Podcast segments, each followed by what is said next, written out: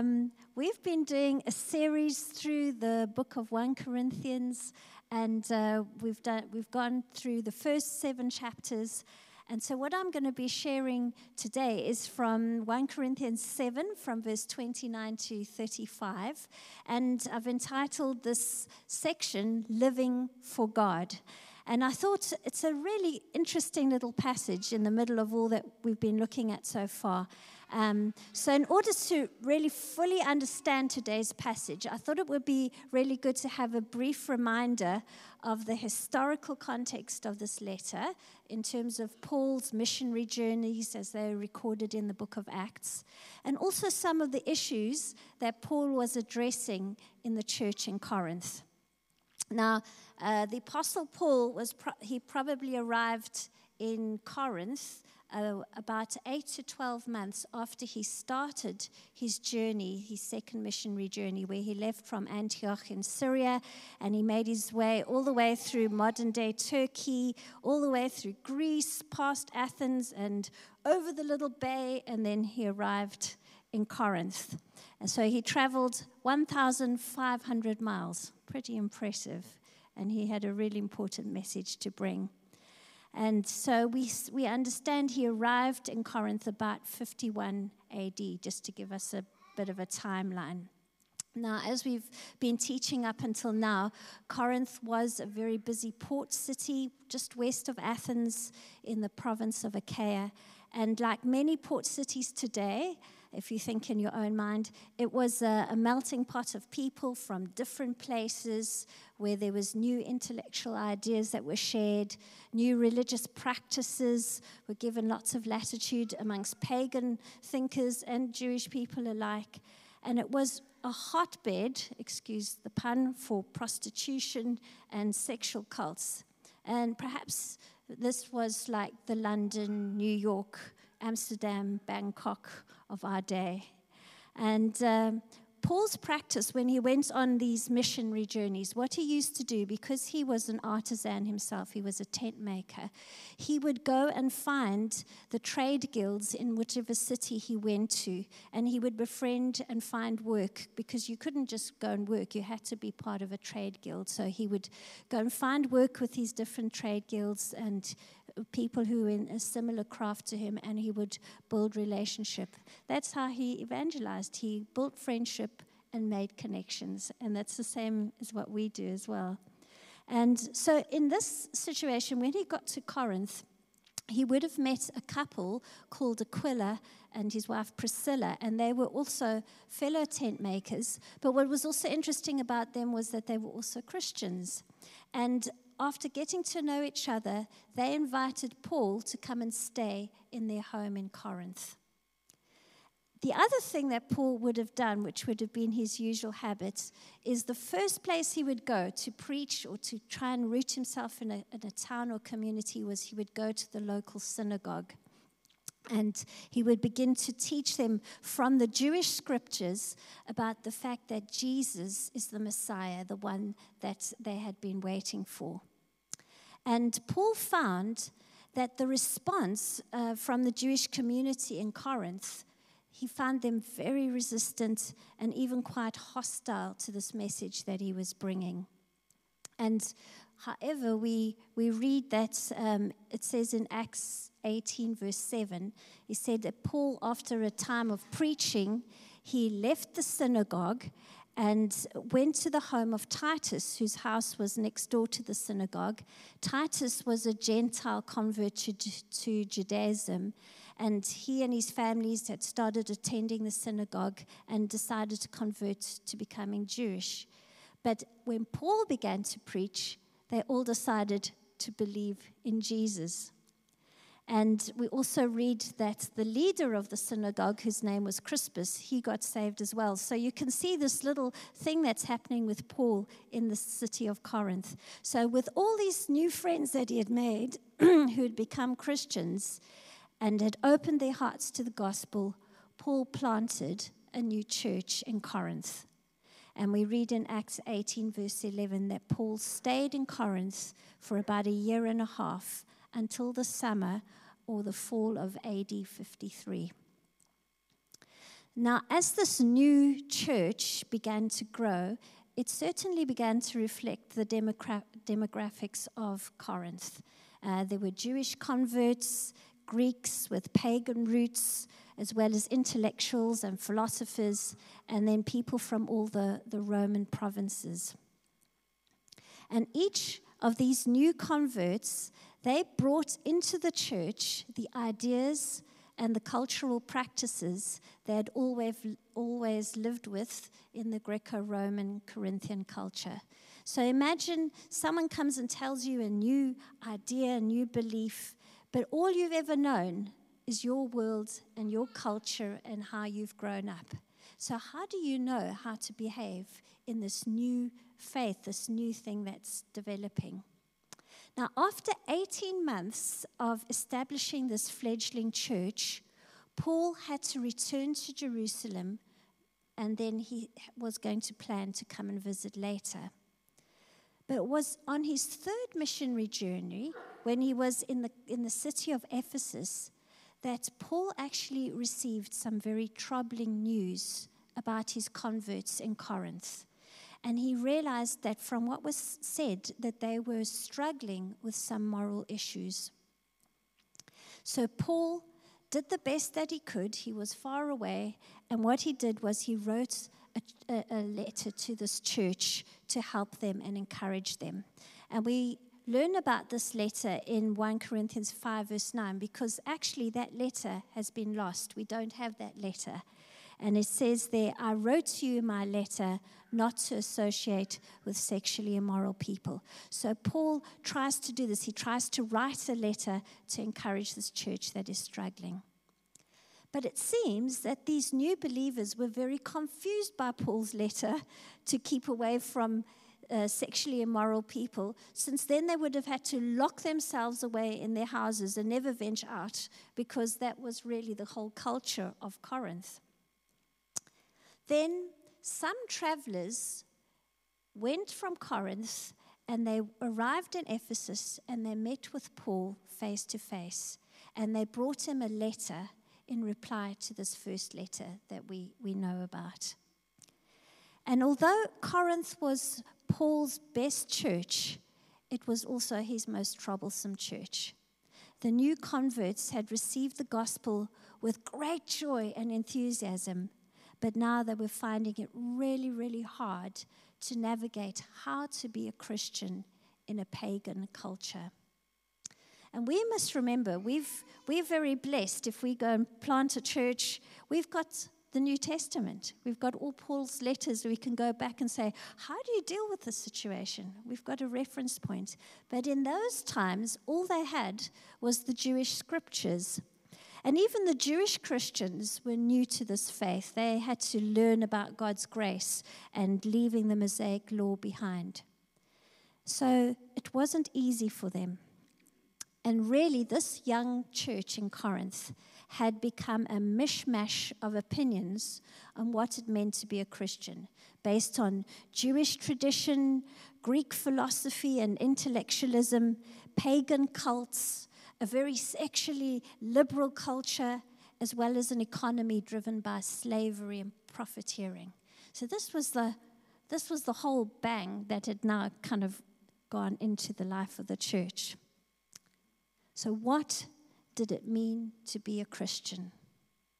So it is in AD 55, two years after he had originally left Corinth, that Paul writes again to them a second letter which is the letter we're studying, 1 Corinthians. It's actually the second letter, not the first, because we lost the first one. And in this letter, he begins to clarify things for them and to exhort them to help them in what they're facing.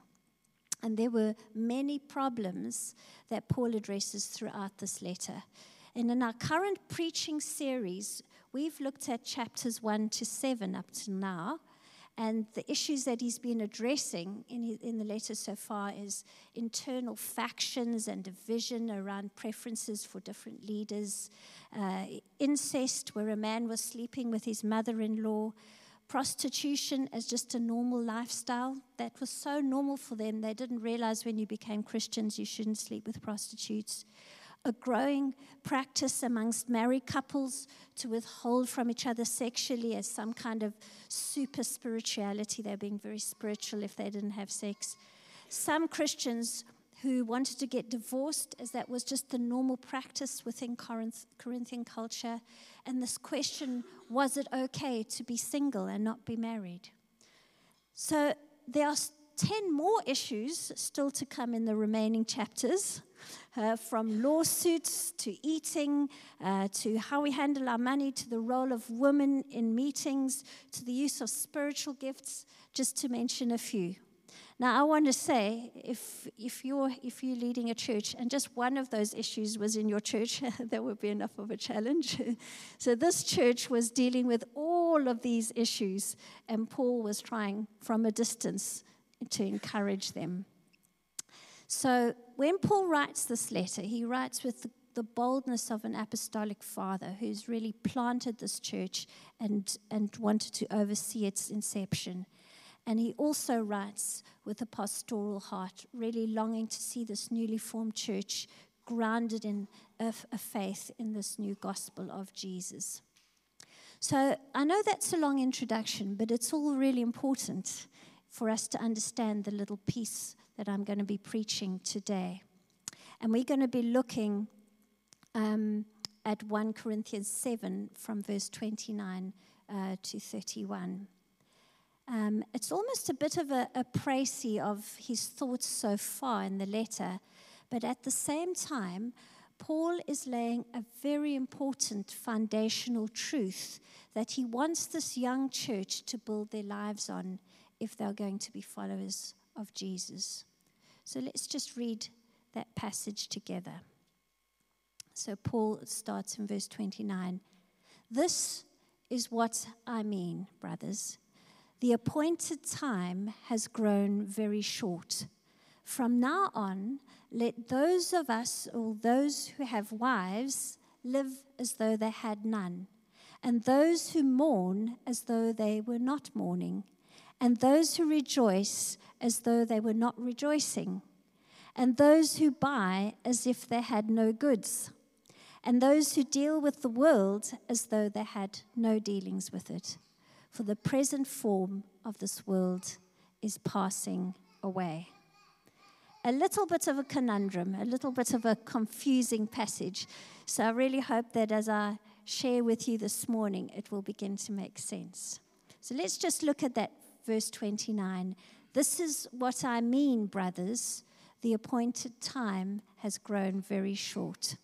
Now, if you were here last week, or you can catch up, Ed spoke very graciously about Paul's ex- exhortations in these the verses leading up to this, um, about what it meant to be married and to take care of one's family and what it means to be single and have time and energy to serve God. So it really unpacked that very well. Now, in these verses, Paul takes a moment to really drive his point home. This is what I mean, brothers. He's trying to, like, I've told you all of this. Now, I really want to narrow it down. What I'm really trying to get at, get at, fellowship of Corinthian believers, that the appointed time has grown very short. And because verse 29 is the central point of his argument for how they should behave as Christian believers, it's important that we understand it clearly as there have been many different interpretations and applications of this, these simple words over the years. Now, verse 29 it sort of echoes, if you remember back to what Ed preached, verse 26. Do you remember Ed spoke about verse 26? I think that in view of the present distress, it's good for a person to remain as he is. Or was that Clive? I think Clive preached that. In view of the present distress, it's good for a person to remain as he is. And some translations say, because of the impending crisis, and the Greek word that's used there is ananken. So Paul is saying there's something there's something that verse 26 he mentions and 29 he mentions again the time is short so some argue um, that paul is referring to some kind of disaster or crisis like a famine or persecution and that therefore it's best not to get married or make any changes to your life when things are not secure or safe. So that's one of the translations that there might have been a catastrophe that happened, or there was something, they were undergoing some persecution. However, uh, this translation or interpretation is quite difficult to justify because, firstly, given the dates uh, for the letter, there is no historical evidence of a famine or any disaster around 55 AD. Secondly, given the issues already discussed in Paul's letter, persecution doesn't seem to be one of the subjects of concern that is raised by the Corinthian church. So it doesn't seem to be that there's a precedent for there being a disaster or famine or any kind of persecution. So, what is it talking about? Another interpretation of this Greek word ananken is that it's referring to the idea that Christ's impending return was not just a far off possibility, but the notion that Paul, in fact, really believed that Christ could return at any time soon, and so to get married would have been a distraction when everything else was about to wrap up soon anyway. So don't get married. Jesus is coming back next week. It's not really worth it. That was the idea that some interpreters thought that's what Paul was saying.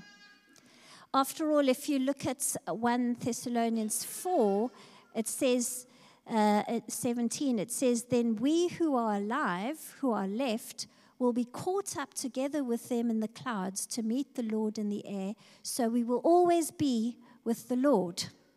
So you could easily think that that was meant to be that Paul expected to be among the we who would be caught up with the Lord Jesus when he returns.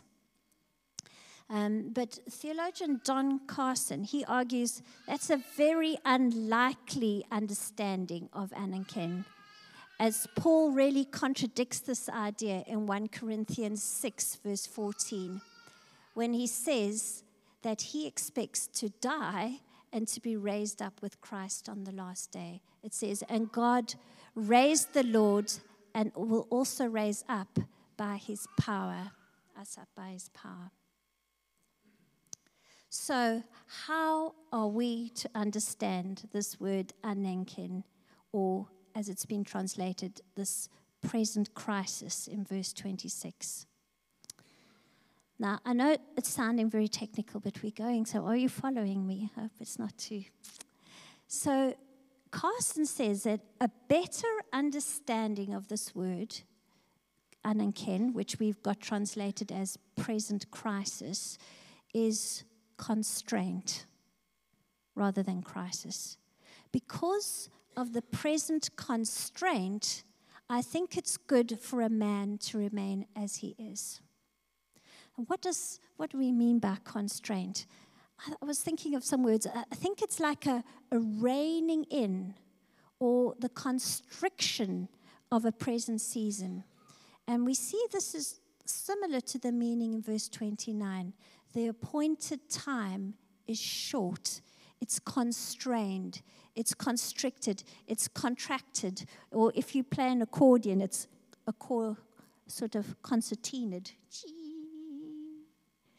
Everything's been squashed together. In other words, the present time that we live in is the age between the first coming of Christ and the second coming, which has been contracted, it's been brought forward. And we live within the constraints of these two cosmological events the first and the second coming of Christ. So when we read those verses again, in other words, the time, verse 9, 29 and 26 are saying, the time is short. Jesus is coming soon, and as John says in Revelation, he who testifies to these things, surely I'm coming soon. Amen. Come, Lord Jesus. So, what is Paul driving home to his converts? He's saying, in view of the fact that we are living in the tension of a world that is lost and subject to judgment on the one hand, and on the other hand, we live in the age of the powerful gospel that's at work in people's lives as we await Christ's return till he puts everything under his feet, including death. Given that this is the constraint within which we live, then this is how you are to live your lives. Do you understand? Don Carson puts it like this He says, The last act of the old order is winding down, and the new order has already begun, though it is not yet broken out in consummation, consummation splendor. So we live in tension. On the one hand, and on the other hand, we live concertinaed in this concentrated place between Christ's first coming and his second coming, and it's a place of tension. And in the light of that, Paul says, it's best that you don't get married. but don't worry. He, he means you can get married. But anyway, let's, let's just unpack that. I mean, I think those, those verses have been done already. But uh, let's just unpack what he says. In the light of that, this then is how we should live. So we read from verse 29 to 31. And he tells all these things. If you have a wife, live like you don't have a wife. If you're sad, live like you're happy. If you're happy, live like you're sad. Uh, if you buy some things, live as though you didn't. And if you deal with the world, pretend you don't very confusing in the light of this present constraint. Because we live in the tension of a broken, fallen world and the life changing power of the gospel, because we live in the tension of the now and the not yet of God's kingdom, uh, because we live in the present, but always anticipating the return of Christ and the day of the Lord from now on, live like this. And Paul begins to share some wisdom. They're not commands, it's wisdom with the Corinthian church about how to manage these tensions we have as believers in our everyday lives.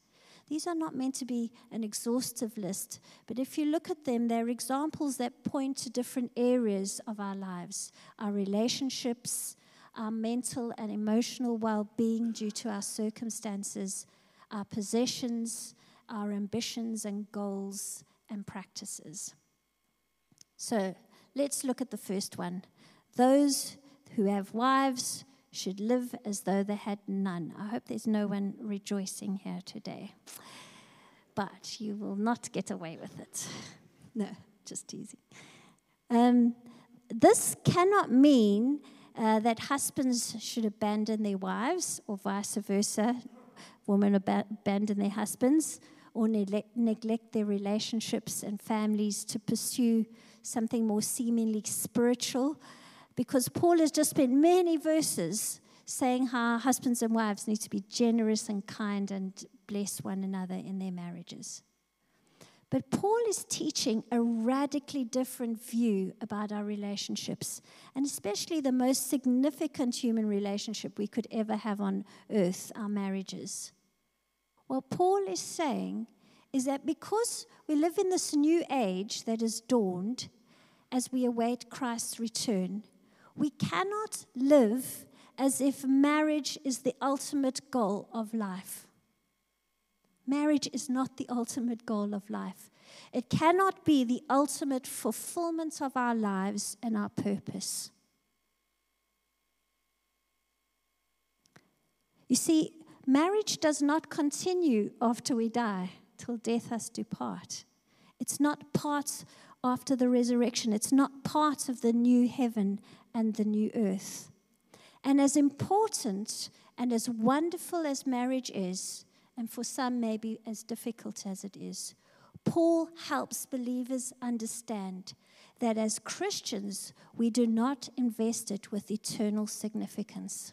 It's a really radical thing he's saying here.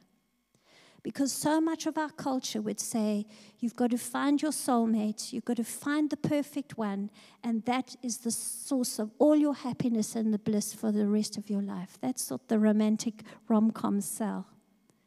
But Paul is saying, even as wonderful and as blessed as a gift from God marriage is, it doesn't have eternal significance, and we need to hold it in that way. Um, I'm just aware of time, but there was, uh, I remember learning about an, a Pentecostal evangelist, John G. Lake, uh, who was born in Canada, and he had powerful uh, healing crusades in South Africa in the early 1900s. But he was so engrossed with his ministry that he neglected his wives. He had two wives, and they both died. He had five children, and many grandchildren, great great grandchildren, and none of them wanted anything to do with gospel because the way that he neglected them as a family. And uh, it's really sad that he was probably one of the greatest uh, revivalists and had the most powerful healing ministry. But he was disconnected from God's heart for the most important people he was called to love and invest in, and that was his family. And on the other hand, um, through years of leading in, in, in church, it's also sad to see when people sacrifice or limit the call of God on their lives because of maybe who they've chosen to marry or just not find the courage to exhort their husband or wife to move from a place of lukewarmness to a shared zeal for God and his kingdom priorities. Our marriages are a gift from God, and we're called to love one another to the exclusion of others. And we will give an account before God of how we've loved and cared for our families. But there's even a higher call to live in a way that makes God central and primary to our goals, our plans, and our resources as married couples together. So that's what Paul's saying. He doesn't say walk away from your marriages. He's saying remember they are not of eternal significance. They are in the sense that we give account to God for how we live, but the, they are the gift that we steward here on earth. And then he says, Those who mourn as though they were not mourning. And here, Paul is not saying that there may be times in our lives of grief and sadness as well as times of happiness, and that we shouldn't show our true feelings, or that we should feel guilty for having any discouragement or regret or any pleasure or excitement in our lives. No, just, just like marriage, these emotions are valid and they're an important part of our lives. Paul was really feeling compassion for the Corinthians. He sensed their struggles and rejoiced in their triumphs as any good father would. But what he was saying was, in the light of the eternal glory that awaits us, our pain and our sadness and our grief does not last forever. And I want to comfort you this morning with those words. Whatever you're going through, this is not your eternal life. This is not your eternal destiny. And likewise, happiness, we shouldn't just dismiss this and we were not all meant to walk around like looking glum and miserable. That's not what Paul is saying. But he's saying that happiness is not our highest goal. How contrary to our culture is that, even today?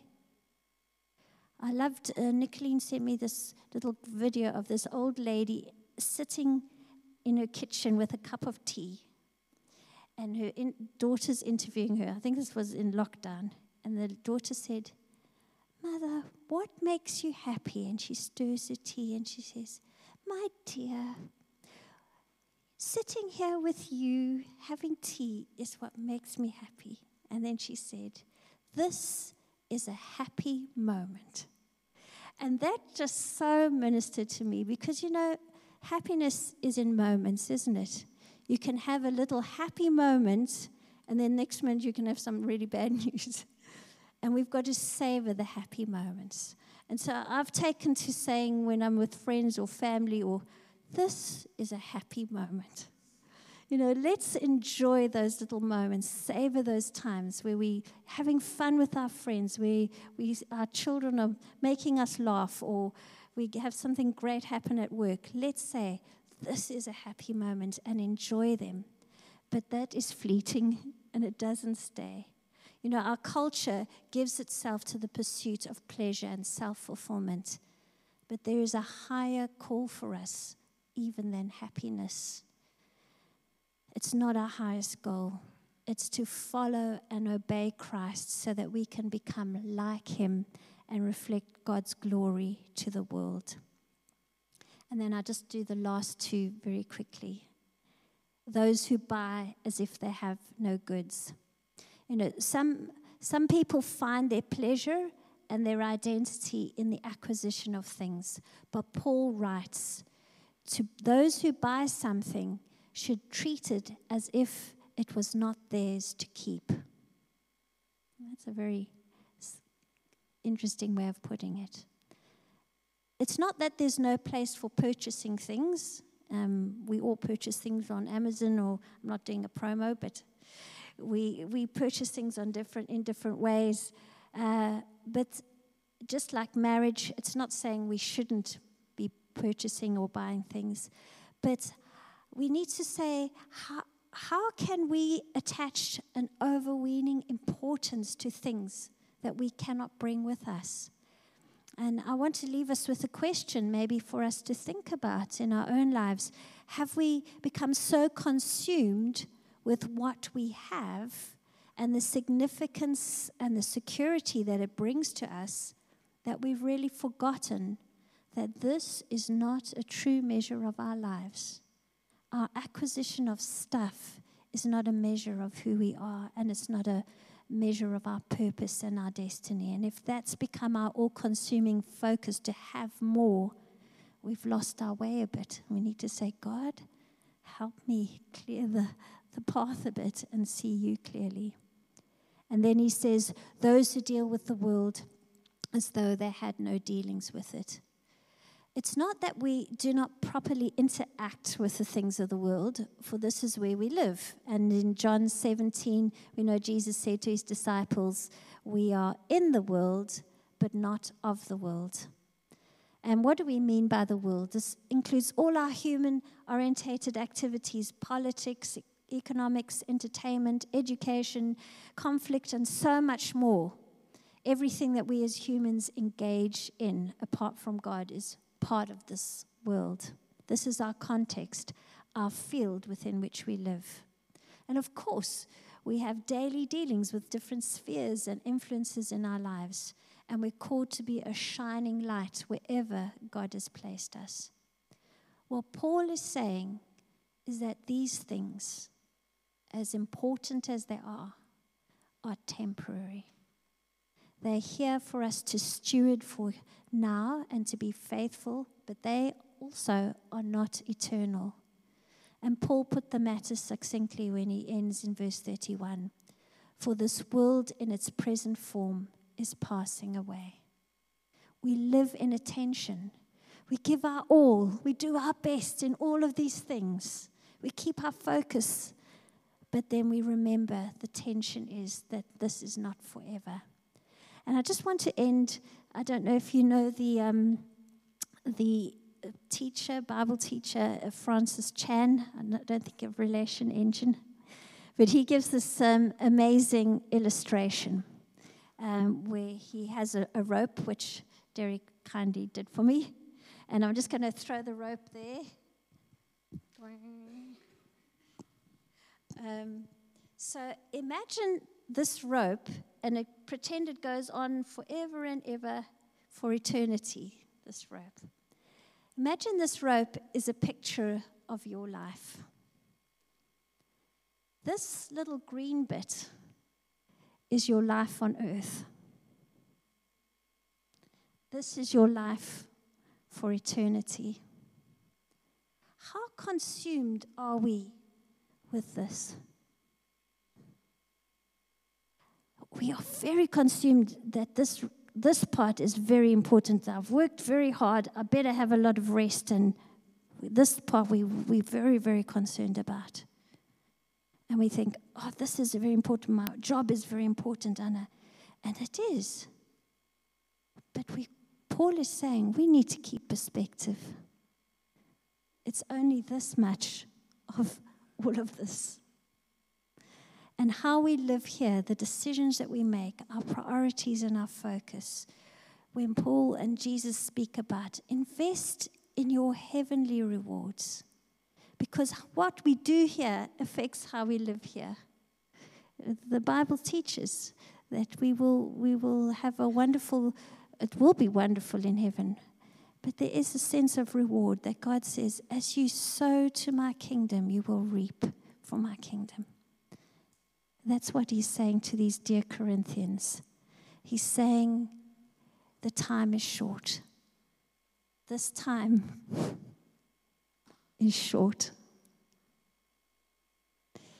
In Psalms, it says, Lord, teach us to number our days aright that we may fear you. We want to live for the, as those who actually say, God, I want my life to count. I want to live in a way that builds your kingdom, that, is a, that honors you and brings you glory. Because I know I've got eternity to live in all those things that you've purposed for me. So I want us to pray together just to end. And uh, I hope that it's an encouragement to you because I hope you don't feel like, oh no, my life, I'm feeling, don't, don't be anxious. That's not what Paul is trying to say to the church. He was trying to comfort them. But he's trying to say, we need to get our perspective right. We need to think, brothers and sisters, the point of this is that the time is short. Let us live with eternity in mind.